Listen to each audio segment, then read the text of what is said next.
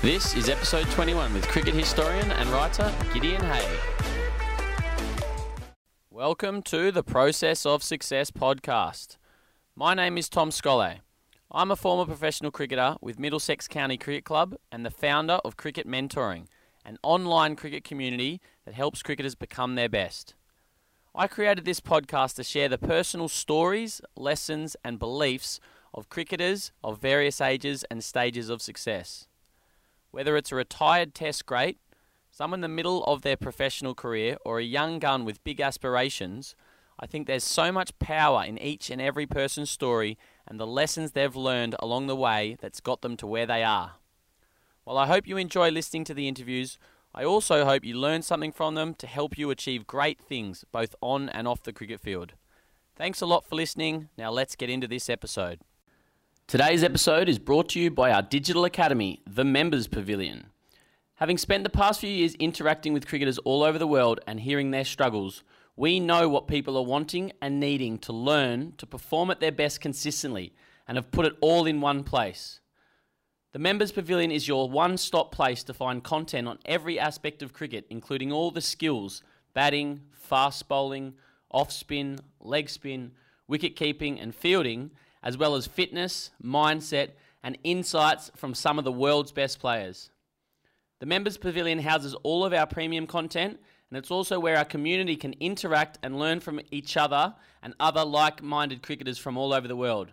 So, for more information or to become a member now, head to our website cricketmentoring.com forward slash online dash cricket dash academy. I hope to see you inside soon, legend.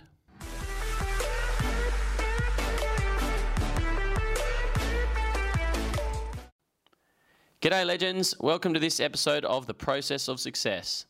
This episode is with someone who has a very interesting insight on the game of cricket. Gideon Haigh is without doubt one of the most intelligent humans that I've ever spoken to, and I was fascinated listening to his insight and views on the game. As one of the chief cricket writers for the Australian newspaper, Gideon watches international and domestic matches closely, and combined with his background in things outside of cricket, is regarded as one of the best cricket pundits in the country. He is also frequently talking about the game on TV and is currently giving his expert views on Channel 7 during the Test series between Australia and India. At 52 years old, he is playing, still playing for his beloved South Yarra Cricket Club in the Victorian grade competition and therefore truly understands the game and the struggles that come with it as a player. As someone who has read and followed Gideon's insights for a while, I was very excited to chat to him and hear his views on the game. In this episode, we discussed how he got into playing cricket and how he's reinvented himself throughout his career, why he travels over an hour twice a week to play at his cl- cricket club, why club cricket is important to the development of players, how some young players in the Australian system are burning out due to their workload, how technology has changed the game over the past 10 years, the qualities needed to perform at the highest level what traits the best leaders he's seen possess, what his advice is for any youngster wanting to pursue a career as a cricket journalist, plus a whole lot more. This was a truly fascinating chat with someone who looks at the game differently to most others. I'm sure you'll be enthralled, just as I was, by Gideon's articulate answers and depth of knowledge of Australian cricket. So let's get into this episode. G'day, legends. Welcome to this episode of the Process of Success podcast. I'm very lucky to um, have cricket historian and journalist Gideon Haigh here with me today. Gideon, thank you very much for joining me. Hello, legends. That's how we address our audience here. uh, they're known as legends. But Are they legends in prospect or legends in uh, in reality? Uh, who knows? Who knows? Yeah. But that's how we like to call our audience okay. legends. All right. Um, now, Gideon, like I do with all of our guests, I like to take mm. them back to how they first got into cricket. Okay. Now, what is your f- earliest memory of cricket? Uh, my earliest memory of cricket would probably be looking over my father's shoulder as he watched a test match in around about 1971 on the television, on a black and white television, and asking my mother, What's dad looking at? And she said, Oh, it's cricket. Some people find that interesting, but to me it's just completely boring. so I thought, well, that sort of piqued my um, my youthful curiosity because I, you know, sort of thought of myself as sort of even at that age as being sort of discerning and interesting and interested in new experiences and new layers and complicated things. So I thought, hmm, this could be challenging. But my my mother and father were divorced not long afterwards, and I sort of stumbled into cricket round about 1974 when I just started to read the sport pages of the newspapers started to see it on television. Started to there was a captivating Ashes series on in Australia that summer with sort of larger than life characters, and uh, and it introduced you also to the antiquity of the Ashes. You got a strong sense of the continuity of the game as well as the uh, the evolution of new personalities. And I began to sort of collect cricket books because I was quite a bookish child. Uh, bought my first cricket book, which was the Cricketer Annual of 1974-5, every page of which I think I still have photographic recall of, and ended up finding my way to a local cricket club, St James Presbyterian uh, under 12 Bs. There were no Cs. Uh, it was you know entry level cricket, but I immediately kind of was transfixed by the game. I think because it was so so unlike other games, required courage, it required uh, unselfishness, uh, it required determination. Uh, it, it, seemed to have interesting, be interestingly analogous to, to human life. I think even then I, I detected that in cricket, which didn't necessarily emerge naturally from other sports. And had you played other sports at that stage? Not really. No, I was, you know, I was sort of, sort of puny child, and uh, you know, sort of always with my nose in a book. But the great thing about cricket was that uh, it wasn't just the playing experience, it was the reading experience, it was the imaginative experience, it was the watching experience. This really was a game that you could partake of in all sorts of different forms. And, you know, it was a game that could become a way of life for you. Absolutely. Mm. It's become a good way of life for you in your yeah, life. Yeah, but yeah. Now, back in those days, um, how did your career develop? Did you sort of get quite good, or did you ever have aspirations to play at a sort of a high level, or was just something really. you did? Not really. It was something I did and something I enjoyed, and uh, I think I pretty soon worked out that I wasn't going to rise to, uh, to, to the very top, but I could be proficient and I could develop different skills. I could sort of establish specialist roles, like I quickly became an opening batsman, for instance, because there was a always a dearth of opening batsmen at junior level, and I quite liked the technical challenges of it. I've quite liked facing fast bowling. It was stimulating. Uh, and I was I felt like I could be of service to other players by forming a sort of a protective bulwark for uh, for, for others. Excellent. And now you're still involved in the game. You're still obviously still. writing, but you're still playing. I am still opening the batting, uh, but I've done all sorts of things along the way. You know, it's the great thing about playing cricket at sort of park level, which I've done since the age of nine, is that you can periodically kind of reinvent yourself. When I joined my current club 25 years ago, I decided I'd be an off spinner uh, and bat down the list. So I did that for a while. Uh, then there was a vacancy opened up at the top of the order, so I went up back to opening the batting. Then a couple of years ago, I decided that, well, look, it's my last opportunity to, to bowl fast. I think I might take the new ball. I might spend a winter lengthening my run and see if I can bowl seam up. So about three years ago, I became an opening bowler. Uh, but this summer, because there's been a lack of opening batsmen, I've gone back to opening the batting again. A real utility but player. it's but it's you know but there's always a gap, isn't there, it, it, at, at our level, and it's often about the person who puts their hand up to uh, to take the opportunity. So any wicket keeping at all? That's one thing I've tried in the nets, but I've just found far too daunting. It is much much more difficult than it looks. I mean, look, all cricket is much much more difficult than it looks, and I think it's a it's a salutary experience for uh, someone who writes about cricket to go back regularly and to re- be reminded of just how difficult it is, how fine the line is between success and failure, how injurious failure, even at lower levels, can be to one's own self possession, one, one's own self image, and how satisfying can, success can be, both individual and, uh, and team. I find that, yeah, on a personal level as well, with my coaching and mentoring younger Yeah. players, and then playing on the weekend, I find that I'm going through the same sort of Yeah. struggles and Yeah. and issues that I'm teaching the younger players. sure. It's, it's very sort of challenging at times, but also rewarding to sort of Yes. pass on what I'm learning because I certainly haven't mastered it No. at all either. And it's a game with a lot of waiting and a lot of time to think. And sometimes you can overthink, but sometimes you can second you can second guess yourself. Uh, it's, it's knowing when to make changes and when not to make changes that I think can be the difference between a good player and a great player. Absolutely, Hmm. and we'll get onto that in a bit more detail um, a little bit later. But um, who have been some of the more interesting and prominent players that you've played with in your club at South Yarra? played with. There haven't been too many prominent ones. I mean, Andrew Walton, who you know, who's, who's brought us together today, was my captain coach for, for some years and a thoroughly good man and uh, a good cricketer and, you know, a personal friend. is. uh, constantly admiring Andrew's capacity to be stimulated by the game, to find some new thing about it that, uh, that hasn't occurred to him before and to, and to want to discuss it. Uh, but I've, uh, you know, going down to my club on a Tuesday or a Thursday night is very important to me because I work at home and I live on my own, and it's very important to get out of my head. So the practicality of getting on public transport with my cricket bag, going to training is a, vital and, and valued interruption. I mean, part of me feels almost slightly sorry for professional cricketers that they have to go to it as a livelihood. They, I fear sometimes for them that they lose that recreational aspect of the game, that sense of playing it for, for pure, pure enjoyment. It, it can become a very um, uh, pressured and, uh, and, and hectic lifestyle. Uh, certainly not a, a, dream come true. I would never have wanted to earn a livelihood from cricket. I think I would long ago have stopped enjoying it. I think even if I'd simply written about the game, the game might simply have become a source of, of uh, income for me. But as it is, I'm constantly reminded that it is a game that's fundamentally about being enjoyed. It's about good fellowship.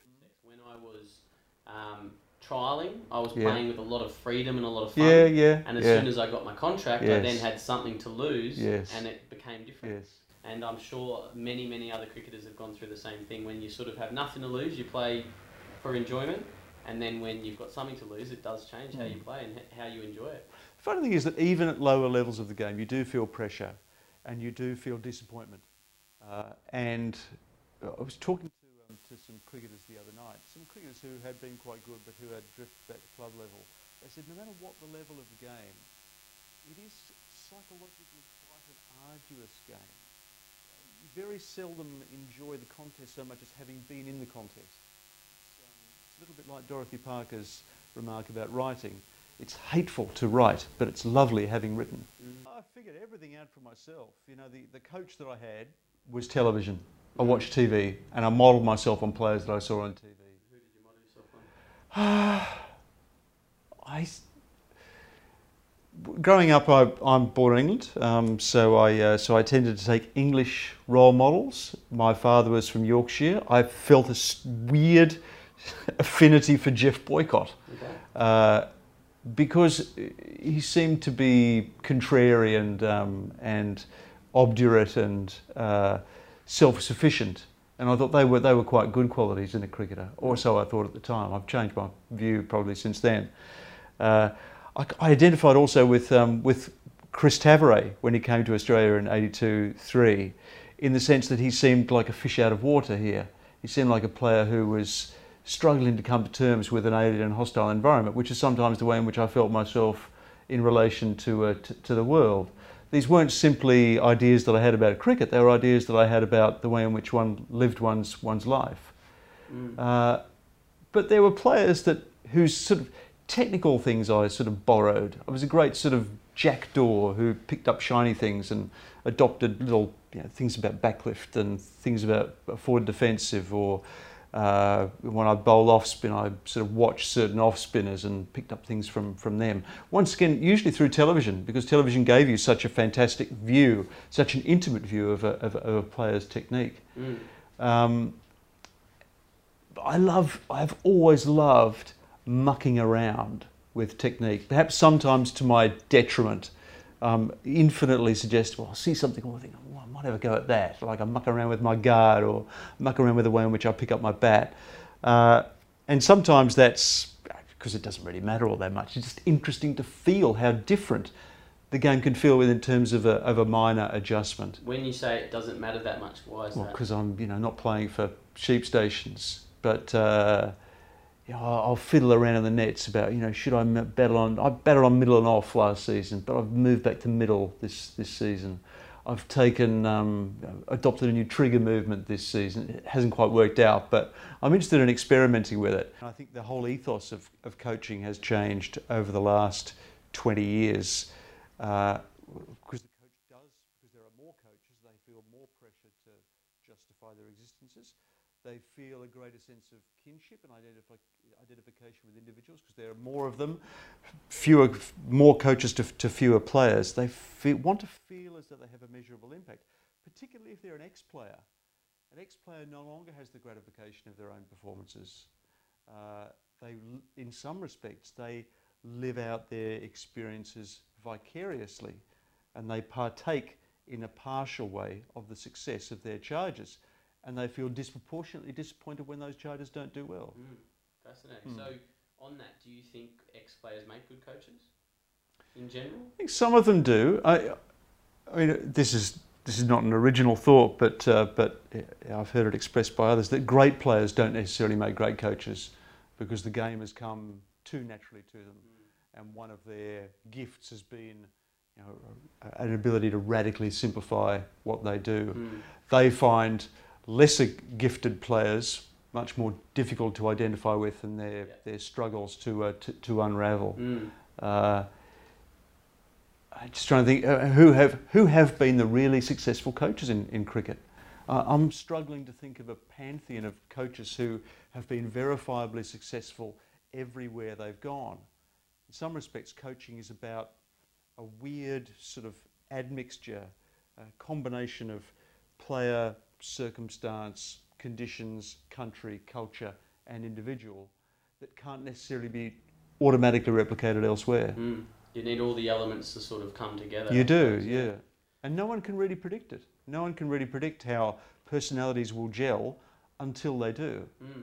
What I'm finding amazing um, or very interesting, I suppose, is my conversations with Crick Bucky, is, Yeah. who's a very good friend of mine, Yes. and he's the coach up at the National Performance Mm. Centre. And through what he's doing and then what I'm doing with cricket mentoring, we're having conversations almost on a daily basis, Yes. and probably it's 50-50, I'd say, with technical, Yes, what we're learning or what we're seeing, Yeah. but also communication. yes, How important communicating with people Yeah. is. yes. He um, had to do something with the um, the group he's in charge of in Adelaide at the moment, and he sort of asked my opinion or my advice Right. on how to approach the situation from a communication point of Right. view. And, and something that I've really started to realise is how important communication in coaching is. Yes. Yeah, I mean, I think one, it seems Chris's father, John, who's a, who's, a, who's a mate of mine, he was a teacher. And I think over the journey, a lot of successful coaches in Australia have been teachers, have come from an educational background. Uh, just they understand young people, they have an intuition for what kind of messages stick and what kind of messages uh, pass by. And they just have a general sort of, good teachers have a general human sympathy it's funny that as coaching has become more specialised, perhaps we've over accented the technical and on field accomplishment to the capacity to impart wisdom. I think the other thing that we haven't done particularly well in coaching in Australia is we haven't taught players how to learn. We're very obsessed with teaching, but we're not so cognizant of, of learning. How is a player meant to approach the profusion of coaching advice that they nowadays receive? Because a young player, a young elite player, will go through multiple, multiple hands in the course of their career, even over the course of a season. What messages are they meant to take on? What messages, what messages are they simply meant to consider? What messages should they feel free to reject? Well, on that note, I um, I was speaking to Scott Meuleman yesterday, Mhm. who's Mitch Marsh's batting coach, and he said Mitch has been feeling quite confused. Yeah, I'm sure. He's Yeah. been through so many. Yes. He's Yeah. seen- Yeah. he's sort of Scotty, he's his coach and he trusts, Yes. and Scotty and he have developed a great relationship, Yes. and they've spent a fair bit of time working on his Yeah. game, and now he's with Vogsy at WA, and Yes. there's a few other coaches there, and then he's got JL in Australia Yes. in the Australian team, and he's got Graeme Hick, and he said he's getting multiple opinions, Yeah. and he's he's such a good bloke that he's Yes. trying to keep yeah, everyone yeah, happy, and he yeah. sort of feels like he just needs to go back to to what worked. And so Yes. for young, and that's a, a sort of quite an experienced Yes. cricketer in the Australian team. So Yes. if younger guys who are going through rep cricket, sure. grade cricket, and whatever, there's it's it is a skill in itself, I suppose, Yeah. to understand how to deal with that. Yes, yeah.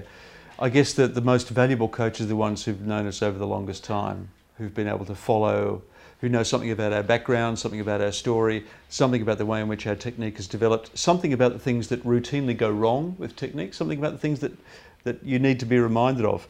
Geoff Boycott had this coach that he went back to, a guy called John Lawrence, and he used to go back to him at the start of every season, and Lawrence would just check to see how Boycott compared to the previous year. Because he obviously had a technique that worked um, for him, but sometimes the force of competition, changes in his sort of physical makeup as he, as he got older, um, uh, his recent run of form and his level of confidence, those were the things that kind of changed. And he just needed a few words to set him on the right path again.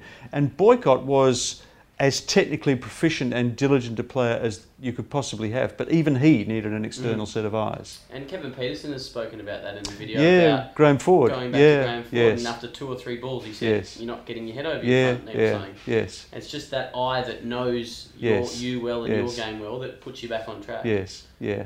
Um, so, what do you see as um, important in developing young players in this current environment of cricket that we live in? Look, it's it's easy for uh, it's diff- it's difficult for me to make uh, arguments from the from the point of view of a of a technical expert because I'm not a technical expert by any means. I'm interested in technique, but I'm by no means expert. I haven't succeeded at the at the at the top level. But I guess the thing that we have been reminded of lately, and which has been on my mind for, for some years, is we just need to make them into good people. We need to make them into good men and women, uh, and to remind them that the game is there to be enjoyed. That it shouldn't. It's it's a means to enjoyment. It's not an end in its in itself, uh, and that there are all sorts of satisfactions that one is. Um, that one can find in the game that aren't merely related to the performance of a, of, of a day earlier. And I guess I, I fear sometimes that we're just not equipping players to do anything outside the game, to have any existence beyond their day to day performances. Mm. Uh, once again, it's a case of expenditure meeting income. We've got the capacity to create a, uh, um, a system that can consume them from, from cradle to grave 24 hours a day, but we run the risk of, um, of destroying their enjoyment of the game at the same time. Uh, it was interesting, I was having a chat to a parent recently, a former first class player who's got a, who's got a boy in the, in the pathway system at the moment. And he had been getting his kind of program from the, from the National Cricket Centre over the, over the off season. Uh, the, the various kind of technical hurdles and the various physical um, uh, targets that he, that he had to fix and the, the workloads that he had to follow and the, the weights that he had to lift and the 2K time trials and the skin folds that he had to meet. And he hit the start of the season and he was exhausted. And he said, Dad, I need to take a break. I'm sick of cricket.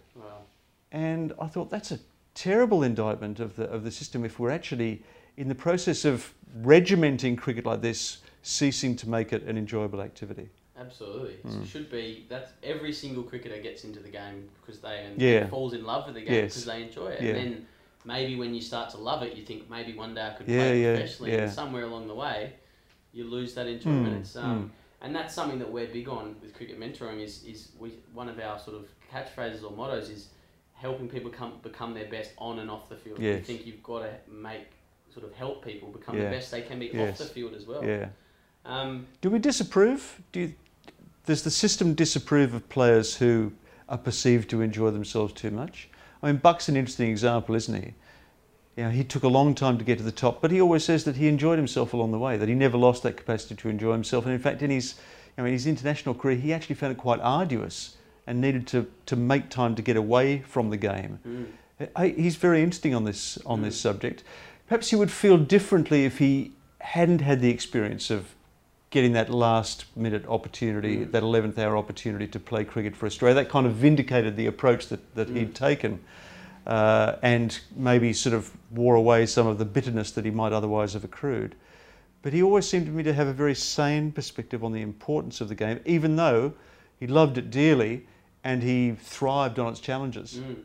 And and young athletes these days, young cricketers, I think that they, like you say, they can get so consumed on performance Yeah. and, and everything that comes with being professional and playing that they don't have anything Yeah. outside of cricket. And when Yeah. their cricket's not going well, Yes. their life's not going Yes. well. And I think that it really should be encouraged Yeah. for cricketers or ath- any athlete to go and find a passion or something Yes. outside of the game that makes them level and also gives them perspective. Yeah, but I know that you know from talking to professional cricketers, cricketers trying to make their way, that's easier said than done.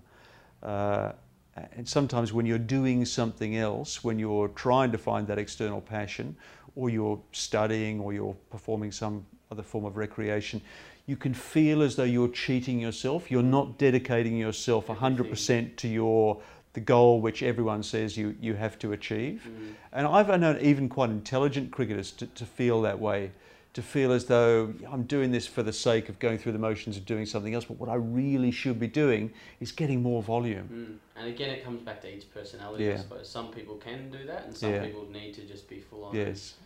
Um, but we do, but we don't but we don't adjust, do we? The system is a one size fits all system Yeah.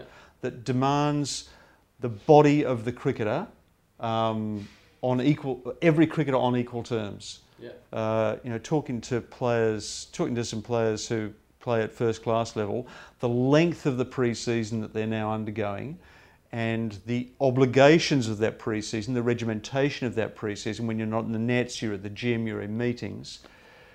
Yeah, it just, if anything could be calculated to dull a cricketer's competitive edge, it would be that idea of having a completely structured day. Frankly, you choose cricket because it does have these long periods of, of waiting. It does have these peaks and troughs and periods away and, and very intense periods in. You don't choose cricket because it's like football, where the player walks in on Monday morning to his football club and his week is structured. You know, he's got a home base to, to go to. Mm. Uh, we, sometimes seem to be forgetting what makes cricket attractive in the first place, and maybe the people who run cricket don't like it enough. Mm. Maybe it would be an interesting sort of case study to see if a coach of a professional Yeah. team allowed their players to say, "This is our eight, this is our three month training Yeah, period. You come and go as Yes. you please. You do what you need, Yeah, and let's see what sort of results we get, and see if you're feeling flat one day. There's no guilt in not going to training." yeah. Because I know that a lot of players, there's optional training Yes, sessions, yes, and guys might not want to go, but No. they feel they have to. yes, because yeah, yeah. They they get judged if they Mm, don't. yes, I think it'd be fascinating to see, and whether it would happen one day or Hmm. not, I imagine it will at some point. yeah, But a sort of out of the box thinking coach goes, um, all right, um, Marcus Harris, if you Yeah. don't want to train in the preseason Yeah. for three months because you think you would need to go to Europe yeah. to get away from the game, Yeah, yeah. let's see Yeah. how you perform on the field. And if you, that, that works best for you, so be it. And you might have a But but what's the coach doing in the meantime? Is the um, is the is the chief executive of the state association going? Doesn't seem to be anyone at training. No, that's why everyone would have to buy into it, and that's Yeah. where what all the books I've read or listened to about um, winning environments Yeah. and sporting teams. It's it's a whole, not the coach doing one thing. Everyone's on the same page, Yes. buying into the same sort of Yeah, yeah. idea, I suppose. Yeah, but I'm also reminded of that remark of Keynes's about um, about it is better to fail conventionally than to succeed unconventionally. Yeah. When people succeed unconventionally, other people get very threatened.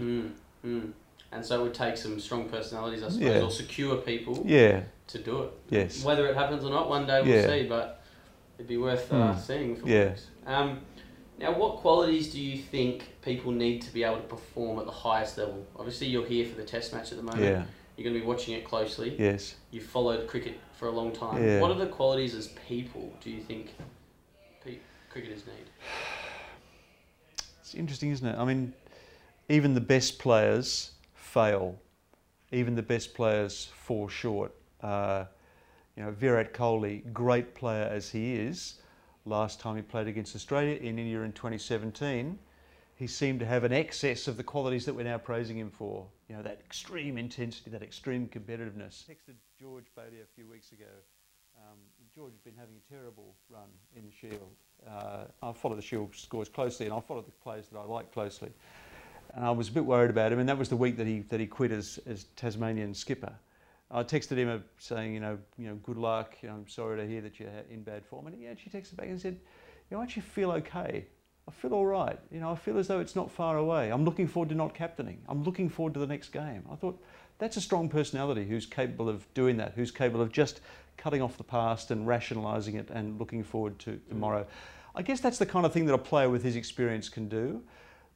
And with George, of course, there's, uh, he's not sort of just short of Australian selection anymore. You know, he doesn't have to worry about his next performance in, in terms of endearing himself to the, to the national selectors.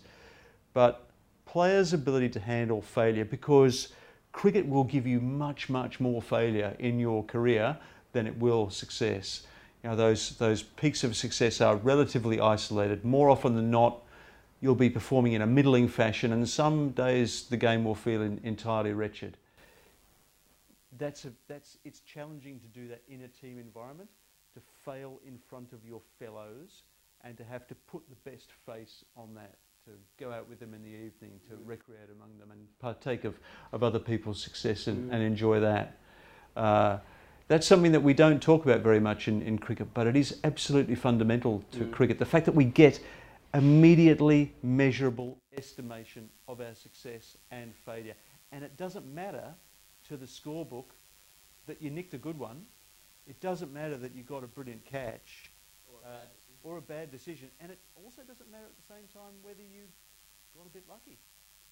You know, Marcus Harris um, got 250. That sort of got his beat his path into the Australian team.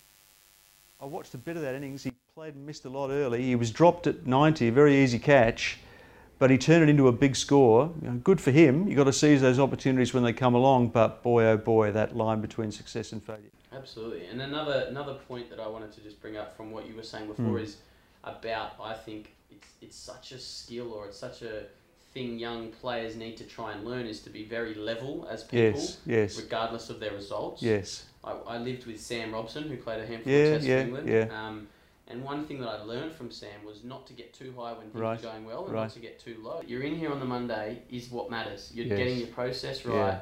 You're, you're working hard at your game, and the results will look after themselves in the yes. long term. But it's such a hard thing to do, isn't it? Yeah, Alastair Cook is a player who I just loved watching. I learned a lot from him. I remember watching him walk across Lords before the Test match of 2015, walking from the from the nursery across to the, the pavilion, and he he walked at this incredibly level pace. Just he wasn't hurrying, but he wasn't he wasn't dragging his feet at the same time. He stopped off to chat to I think it might have been Graeme Swann. They exchanged a joke.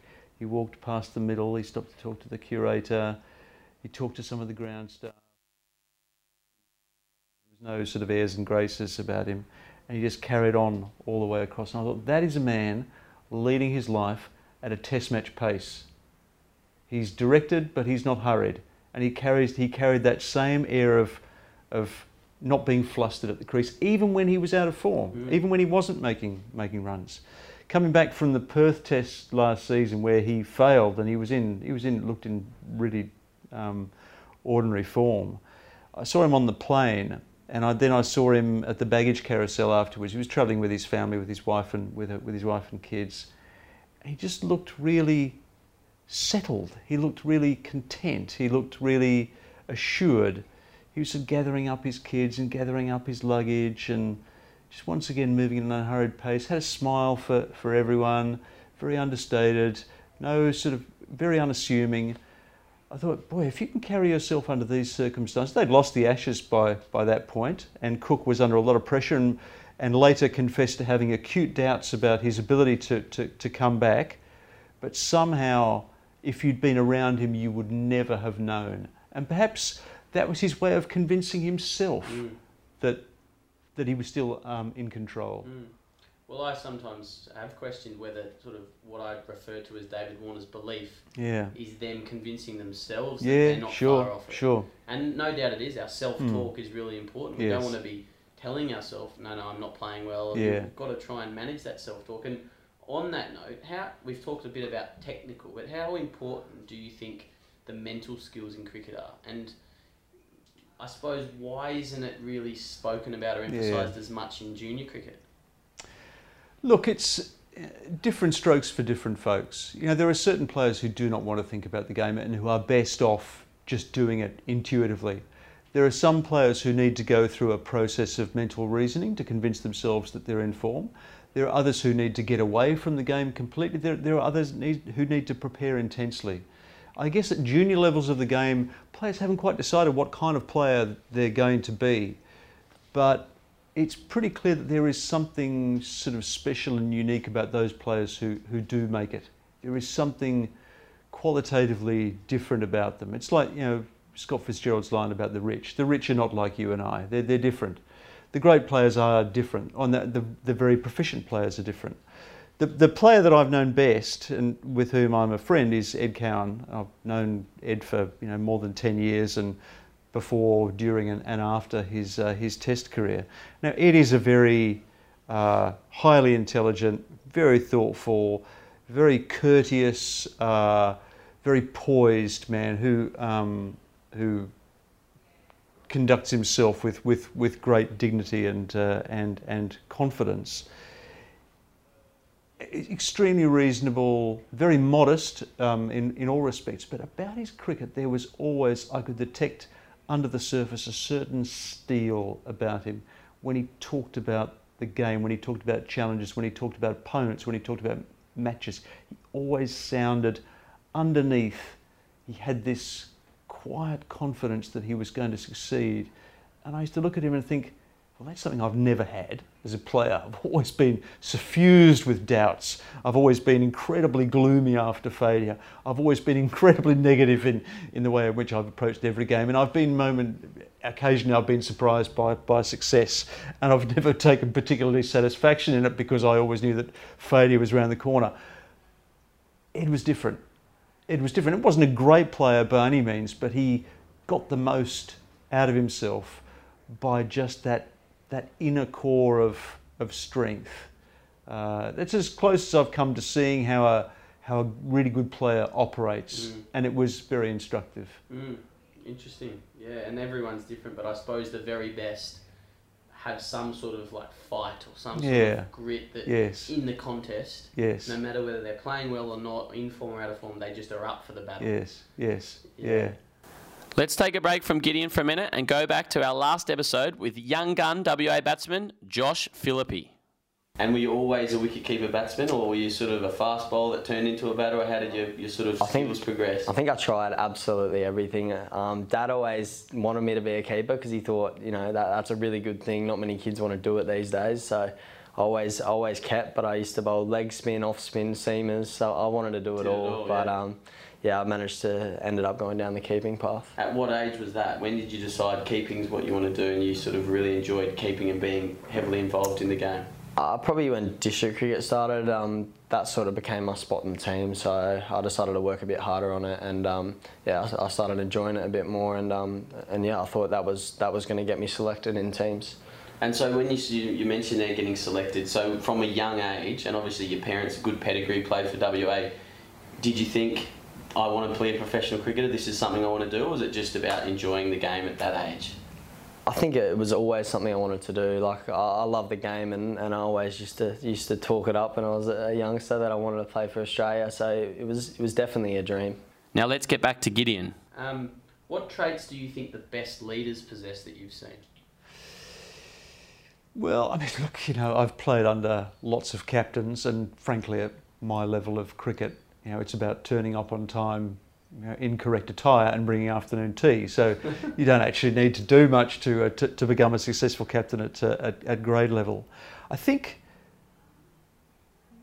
what, what impresses me about leaders in, in, uh, in walks of life where I've worked, I mean, editors, editors who I've worked with, editors are among the most unselfish people of all, the best of them, because their names don't achieve any great prominence and they're all about making other people look good. And the best editors I've I've had have always kind of placed themselves at the service of others. They've been um, very self-effacing and they've taken satisfaction in a, in a collective effort.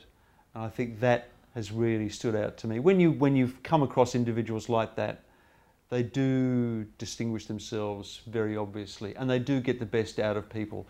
They don't manage upwards; they manage downwards. Uh, they take a pastoral interest in um, in their in their underlings. They get to know them as people. Uh, they understand that people are at different levels of development. They don't sort of set a level of mandatory standards that, that everyone has to observe, except in a kind of a, a sort of a moral sense. Uh, they're looking at their relative state of development and they're judging them against that. They're flexible thinkers, um, if you like, mm. and they're able to take satisfaction in little achievements, little achievements where someone outdoes what they've what they've done previously. Mm. They notice small things and they draw the individual's attention to those small things. You just, you just did that thing successfully, which you weren't able to do yesterday. Um, that's, I, you know, I had very good mentors in journalism when I was younger who were capable of doing that, who probably persuaded me with, that I was a little bit better than I was. Mm. Uh, and that meant a lot to me at a, at, a, at a young and impressionable stage of my writing career. Mm. Awesome, and that's what I suppose good mentors do is they probably reassure people yeah when they just aren't sure themselves sometimes yes, and get yeah. and that really gets the yeah. most out of themselves. Well, you're not even conscious of the mentoring. Mm. That you, they convince you that you did that. Yeah. That you didn't actually need their help. They eliminate themselves from the process, and you only kind of retrospectively realise how much mm. they contributed to it. Mm. Now you've mentioned the editors and the, the hmm. and the, the uh, mentoring you had when you were hmm. starting out, but how did you, when and how did you get into cricket writing? Well, I joined the Age in 1984 out of school. Uh, I just you know did a applied for a cadetship and got it. I was 18. I wanted to leave home. I was keen to to do something rather than go to university. So I went to the Age, got sent to the business section, wrote in the business section for about five or six years. Then I went overseas and worked as a stringer, um, a business stringer in um, in London. And while I was there, I started to write about cricket because I was in a cricket playing country. Uh, my hours were flexible. I got the opportunity to go and watch quite a lot of county cricket, which I enjoyed watching. I, um, I reported on a few test matches back for the age. There was an England New Zealand series and an England India series that summer, which I, which I went to. I got accreditation for. I just sort of, it's not that I'd always wanted to write about cricket. Uh, and in fact, in some respects, if I'd never written about cricket, it wouldn't have meant anything about my enjoyment or, or love of the game. I, I, come to cricket chiefly as a, as a, as a player and a watcher uh, that just so happens to, uh, to, write about the game now. But I found as though I had, I didn't necessarily have things to say, but there was things that I wanted to hear said that perhaps weren't being said by other writers. I, I wanted to do a kind of a writing that was something that I myself would, would like to read. And there sort of weren't maybe the cricket writers around at that time who were writing about it exactly as I wanted to, to be written about. It sounds a bit pretentious that way, but, but I, I wanted to apply my intellect to, to cricket writing and I wanted to study the game at different levels. I didn't want to study simply the game that had taken place the year before. I was interested in the individuals, I was interested in the history, I was interested in the economics, I was interested in the politics to me, cricket writing just had so many different layers that you could that you could um, access, that you could you could study it through, so many different prisms. Uh, it really was you were as limited as your own imagination. And ever since then, I've tried to write about cricket in as many different ways as I possibly can. Uh, and I've also written about other things at the same time. I've written about um, uh, written several business books. I've written several books about social policy. I've written books about uh, the arts. I've written books about. Um, I've written corporate histories. Uh, I've sort of I've tried to have a career where I've known a lot about a little and a little about a lot. Mm. And cricket's been the thing that I've known a lot about um, and it's a tiny little niche subject. Let, let us forget it's a it's a relatively small game. It's a relatively small pursuit as, as pursuits go, but it's infinitely interesting. And I'm satisfied that there are things about it that I'm still to learn, and that I'll know at the end of this test match that I that I don't know now. Mm. Well, let me just take this moment to say well done on everything thanks, you've thanks. done, and also thank you. My mother is a big fan, and she used to always say, "Oh, she loved your work, loved your writing," so she'll be very pleased to hear that I'm, I'm chatting with you today. So, but take this moment to say thank you very much for everything you've done and, and the insights you share because they are fascinating and they are different to most other writers. Mm. Yeah, thanks, Tom. Thanks, not I appreciate it. So, but you, you travel the world, you're watching cricket and Mm. writing about cricket, and it's something that um, a lot of our young players and fans will watching and Mm. listening will, would love to do. Yeah. Um, what advice would you have for a young cricket lover who might want to pursue a career in cricket writing? My advice to everyone wanting to pursue a career in writing is to read, is to read as copiously and as broadly and as eclectically as you possibly can, and to read closely, um, to read with a blue pen in your hand so that you could mark the passages that you like, where you think that a writer has achieved a certain effect, where you think that a writer has expressed something successfully, and ponder how the writer has gone about doing that. On that note, how do you sort of see? Oh, you've brought a book here, but do you have value in audiobooks or Kindles, or are you more about the? No, I'm a, I'm a, I'm a great. I'm a. You know, I've got about when I moved out of my house in 2012 to renovate it. The uh, the storage people said that I had five tons of books. Uh, so, and I've only added to it then. I've probably added another three tons. You know, I'm reading. I read a lot. I'm reading all the time, but I'm trying to read in a practical way. I don't actually often read recreationally. Mm. If I want to, if I read, I want to learn something about a the subject, but b also writing. I want to read across a range of things. Um, I'm often you know, highly influenced by what I'm reading at the at the time, uh, or something that I've read in the in the in the distant past. If you sort of read my writing very closely, you probably detect all sorts of weird echoes uh, and themes that I go back to, and uh, and ideas that, uh, that that I explore. But reading is what distinguishes a writer. You know, whenever a writer comes to me and says, you know, I want to be a writer, I say, what are you reading right now? Are you reading constructively? Are you reading the right things? Are you reading in a concentrated and, and directed way? And often they look at me in a sort of puzzled way. Uh, they think that writing is all about just sitting down at the, at the laptop and churning it out, but it's not like that at all. Mm. Um, lots got to go in before something worthwhile will come out. Well, I suppose that's how you learn as a as a writer is yeah. by consuming that Yeah. understanding and knowledge. Yeah. And would you do you have any sort of good books that come to mind for any young cricketers? Not not necessarily cricket books, but anything life experience or anything like that that you would recommend. Obviously, Hmm. younger people might not be on the same sort of um, level of intellect as you. But Well- what sort of what sort of books or any titles you can recommend? Well, I mean, they're, they're probably not cricket books. Mm. Um, I, I I read some books for sort of inspiration periodically, but although they're not sort of inspirational books, there's a book that I read every year. It's called In Search of Churchill by Martin Gilbert. Martin Gilbert was the official biographer of Winston Churchill, published the life in 11 volumes over the course of about 30 years. And it's about how he did it, how he researched the life, and how he draw conclusions from the facts that passed through his hands. And I'm someone who takes raw material, the raw material of fact, and turns it into a set of ideas and a set of principles. And the rigour with which Gilbert interrogated the material and the diligence with which he accumulated it and the fastidiousness with which, with, with which he went about forming his opinions by balancing evidence on, on both sides, I go back to it again and again because I think, yeah, yeah, yeah, look how hard he worked to do this. This is a reminder of just how hard it is to do the job well. And I finish the book and I think, yeah, yeah, this is this is what I want to do with my life. This is something really worthwhile. Uh, this is something that you can dedicate yourself to, and something that you can feel as though you're doing better year on year, month on month, even week on week. Mm, interesting, interesting. So it's all applicable to you. For sure, Yeah. for sure. I mean, I you know, often reading because I you know, haven't read a particular writer before. I'm always conscious of needing to backfill. You know, that's a writer I he's important. I should I should read him. I'm reading Hugh Kingsmill today, a collection of Hugh Kingsmill's literary criticism, which I bought for 25 cents.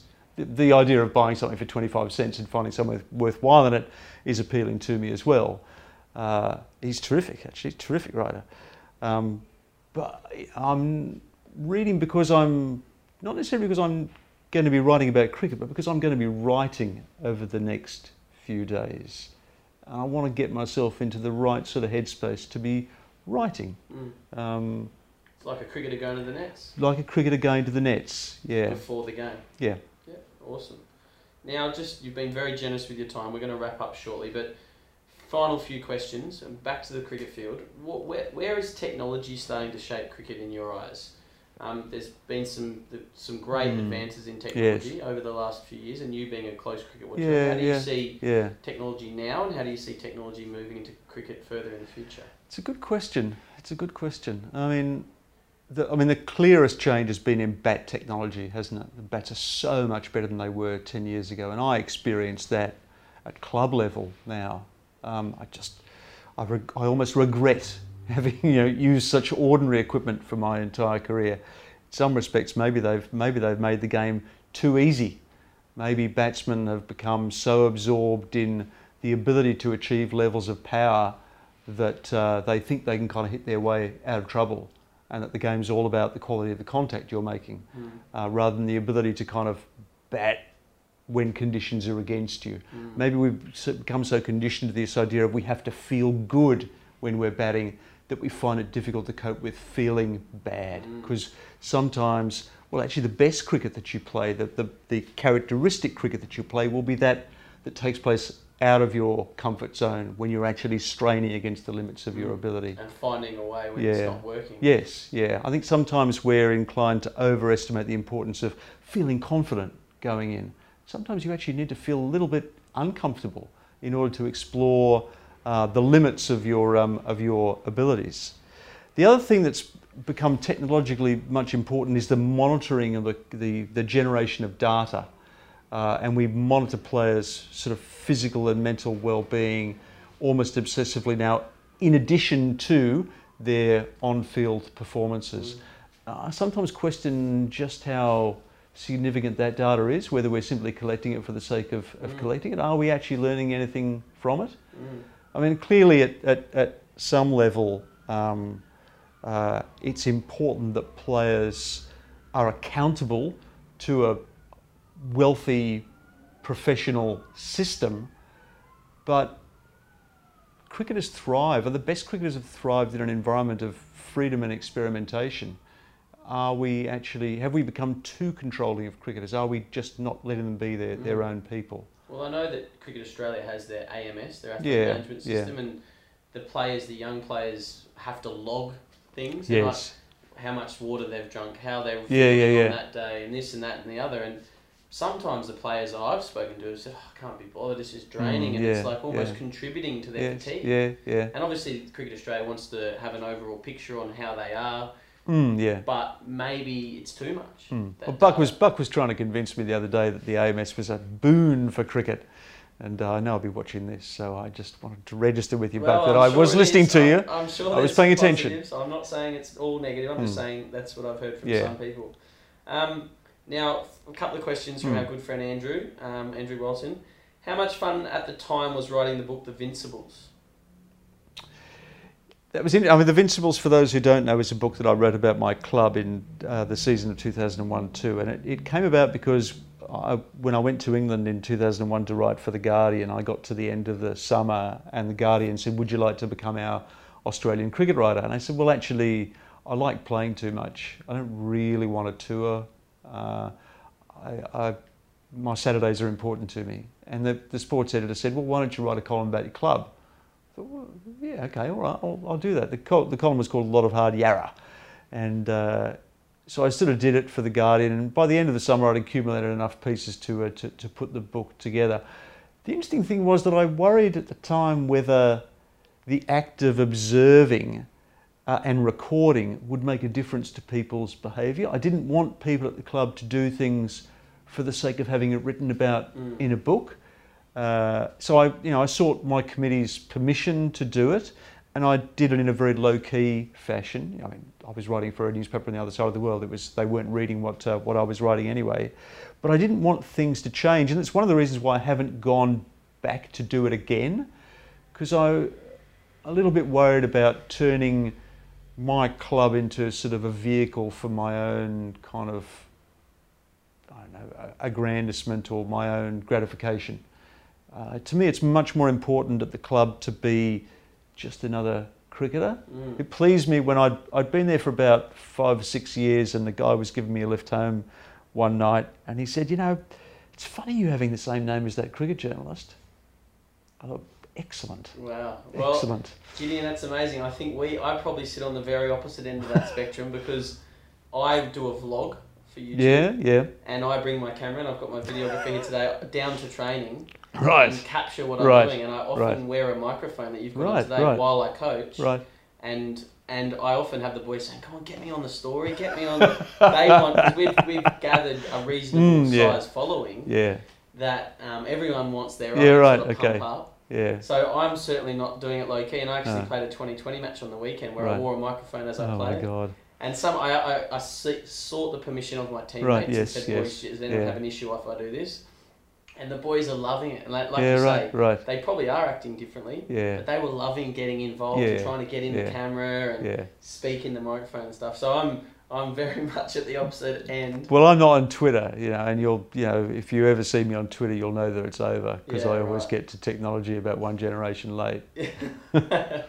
so anyway, yeah. So I'm yeah. My vlog is uh, has yeah really Mm. evolved over the last eighteen Yeah. months or so. But it's I'm also not very good with technology, as you can see from my phone. But all, all you, I'm sure you need is a laptop, and then you spread. Yeah, your, your message That's to the it. world, which is which is excellent. Now, this is another question from Andrew Walton. If you were captain, where would you back Glenn Maxwell in the order?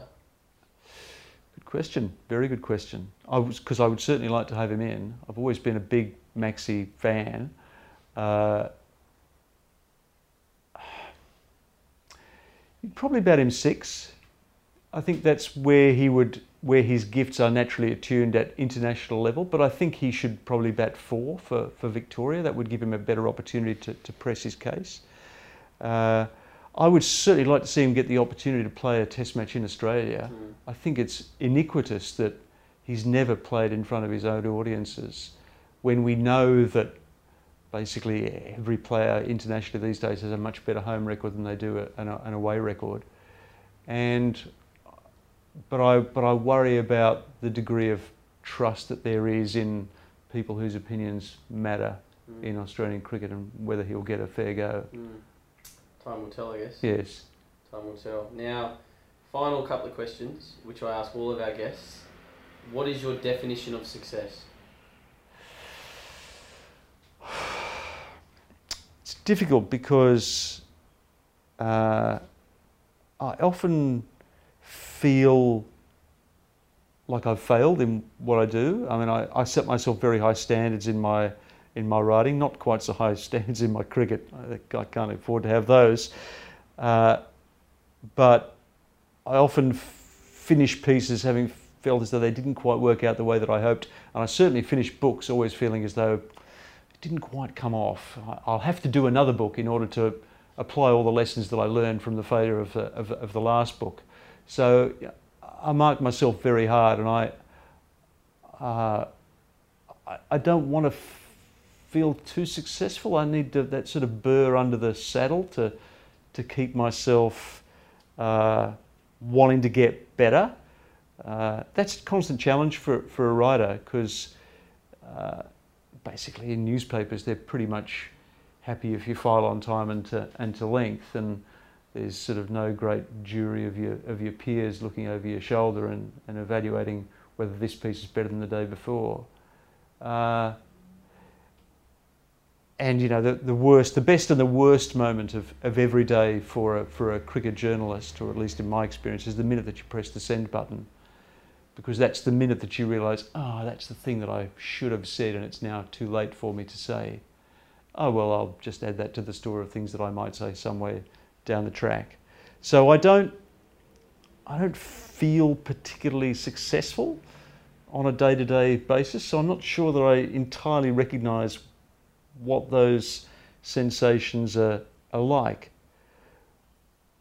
Success for me at the Yarras, though, at my club, which is very dear to me, has been about the sensation of walking on the field on a Saturday or a Sunday and knowing that because I've been on the involved in the administration of the club for so long and I've been part of the furniture for, for 25 years is the satisfaction I get from feeling as though I helped to make it happen.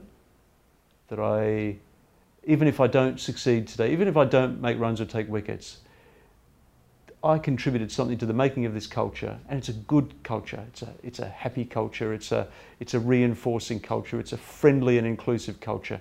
That gives me enormous pleasure. And to see how the club has grown over time, uh, to see the different personalities kind of contribute to the common weal. Uh, that's just that's given me more satisfaction in cricket than anything I've achieved as a player or as a or as a writer. Wow. Well, I think every club would, would do well with having someone Yeah, like you yeah. involved, and um, South Yarra are very lucky to have you involved by the sounds of it. Well, I've been very lucky to find that club. You know, you know yourself. It's very rare to find a really good club, and you don't quit that club on a whim. Mm. You know, if you, if you find a good club, yeah, I travel an hour and a half on public transport to get to training on Tuesdays and Thursday nights. And sometimes when I put my cricket bag on my shoulder and get myself on a crowded tram, I think, couldn't I have found a club that was a little bit closer to me, or couldn't I have found a game that didn't involve so much heavy equipment? But then I get down there, and within five minutes, I'm the weight of the world is off my shoulders, and it just I've got a smile on my face, and I'm with friends and playing a game that I love Yeah, awesome. And I love that age is no barrier. for sure. Age is no barrier. Hey, I I'm won't pla- reveal your age, but well. I'm no, I'm 52, but um, but frankly, I've got players that I'm playing with who are over 70, who are still going around, who are still golon nous, uh, who know the limitations and succeed, Mm. and succeed despite um, age and, and decrepitude, and love it, and love it because they are belying the things that they're being told they can't do. Mm, mm, absolutely. So finally, which I ask everyone, is why do you play cricket? Why do I play cricket? Well, A, because I've always played it. Um, and it's the longest kind of continuous extra familial thread in my life.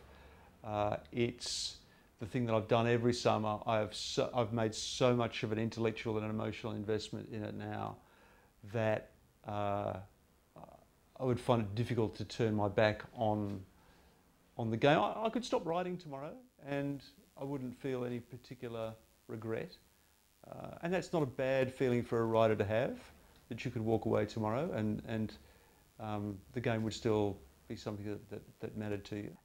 And they all make the choice to do this thing together uh, when they could be doing something easier or more instantly gratifying or more fun or uh, sexier or richer or uh, I love the fact that we all kind of get down to cricket on Saturday or Tuesday and Thursday and we kind of prostrate ourselves at the altar of the game.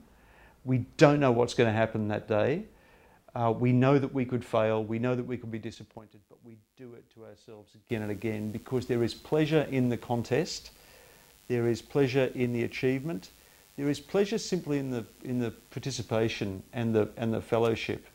Um, I find the sporting, the environment of a sporting club, to be more equal, more open, more egalitarian, um, and more progressive than virtually any other institution in Australian life. Uh, you ask people these days about their relationship to, to institutions, financial institutions, political institutions, religious institutions, uh, financial institutions, religious institutions. Everyone feels as though they're kind of dwarfed by those systems and what they do in those contexts can make no difference. But if you walk into a sporting club, you feel as though you can put your shoulder to the wheel and you can make it a better place. Where else do you get that? Very good point. Mm. Thank you so much for your time, Gideon. It's been absolutely fascinating to hear you, your views and in your story. Gideon, thank you very much. My pleasure, Tom. It's been a pleasure. Thank you. Well, legends, I hope you enjoyed this episode with Gideon. Gideon is incredibly well respected for what he does. Every piece of work that he produces has an exceptional depth and insight to it, and as a reader, we always see the game from another point of view. It was fascinating to hear how passionate Gideon is about his local cricket club and the enjoyment he gets from being a part of making the club function so well. If you haven't done so already, make sure you check out Gideon's work as I'm sure you'll find it fascinating. If you enjoyed this episode or learned something, then please share it with your friends and on your social media pages. Remember to tag me at Skulls5 as I'd love to hear your thoughts. We've also put the video of this chat on our YouTube channel, Cricket Mentoring. So head over there if you want to watch it and please subscribe to our channel if you haven't done so already. Thanks for spending your time with me for this episode. I hope you've enjoyed it and learnt something from it. Now it's time to go out and get it done, legends.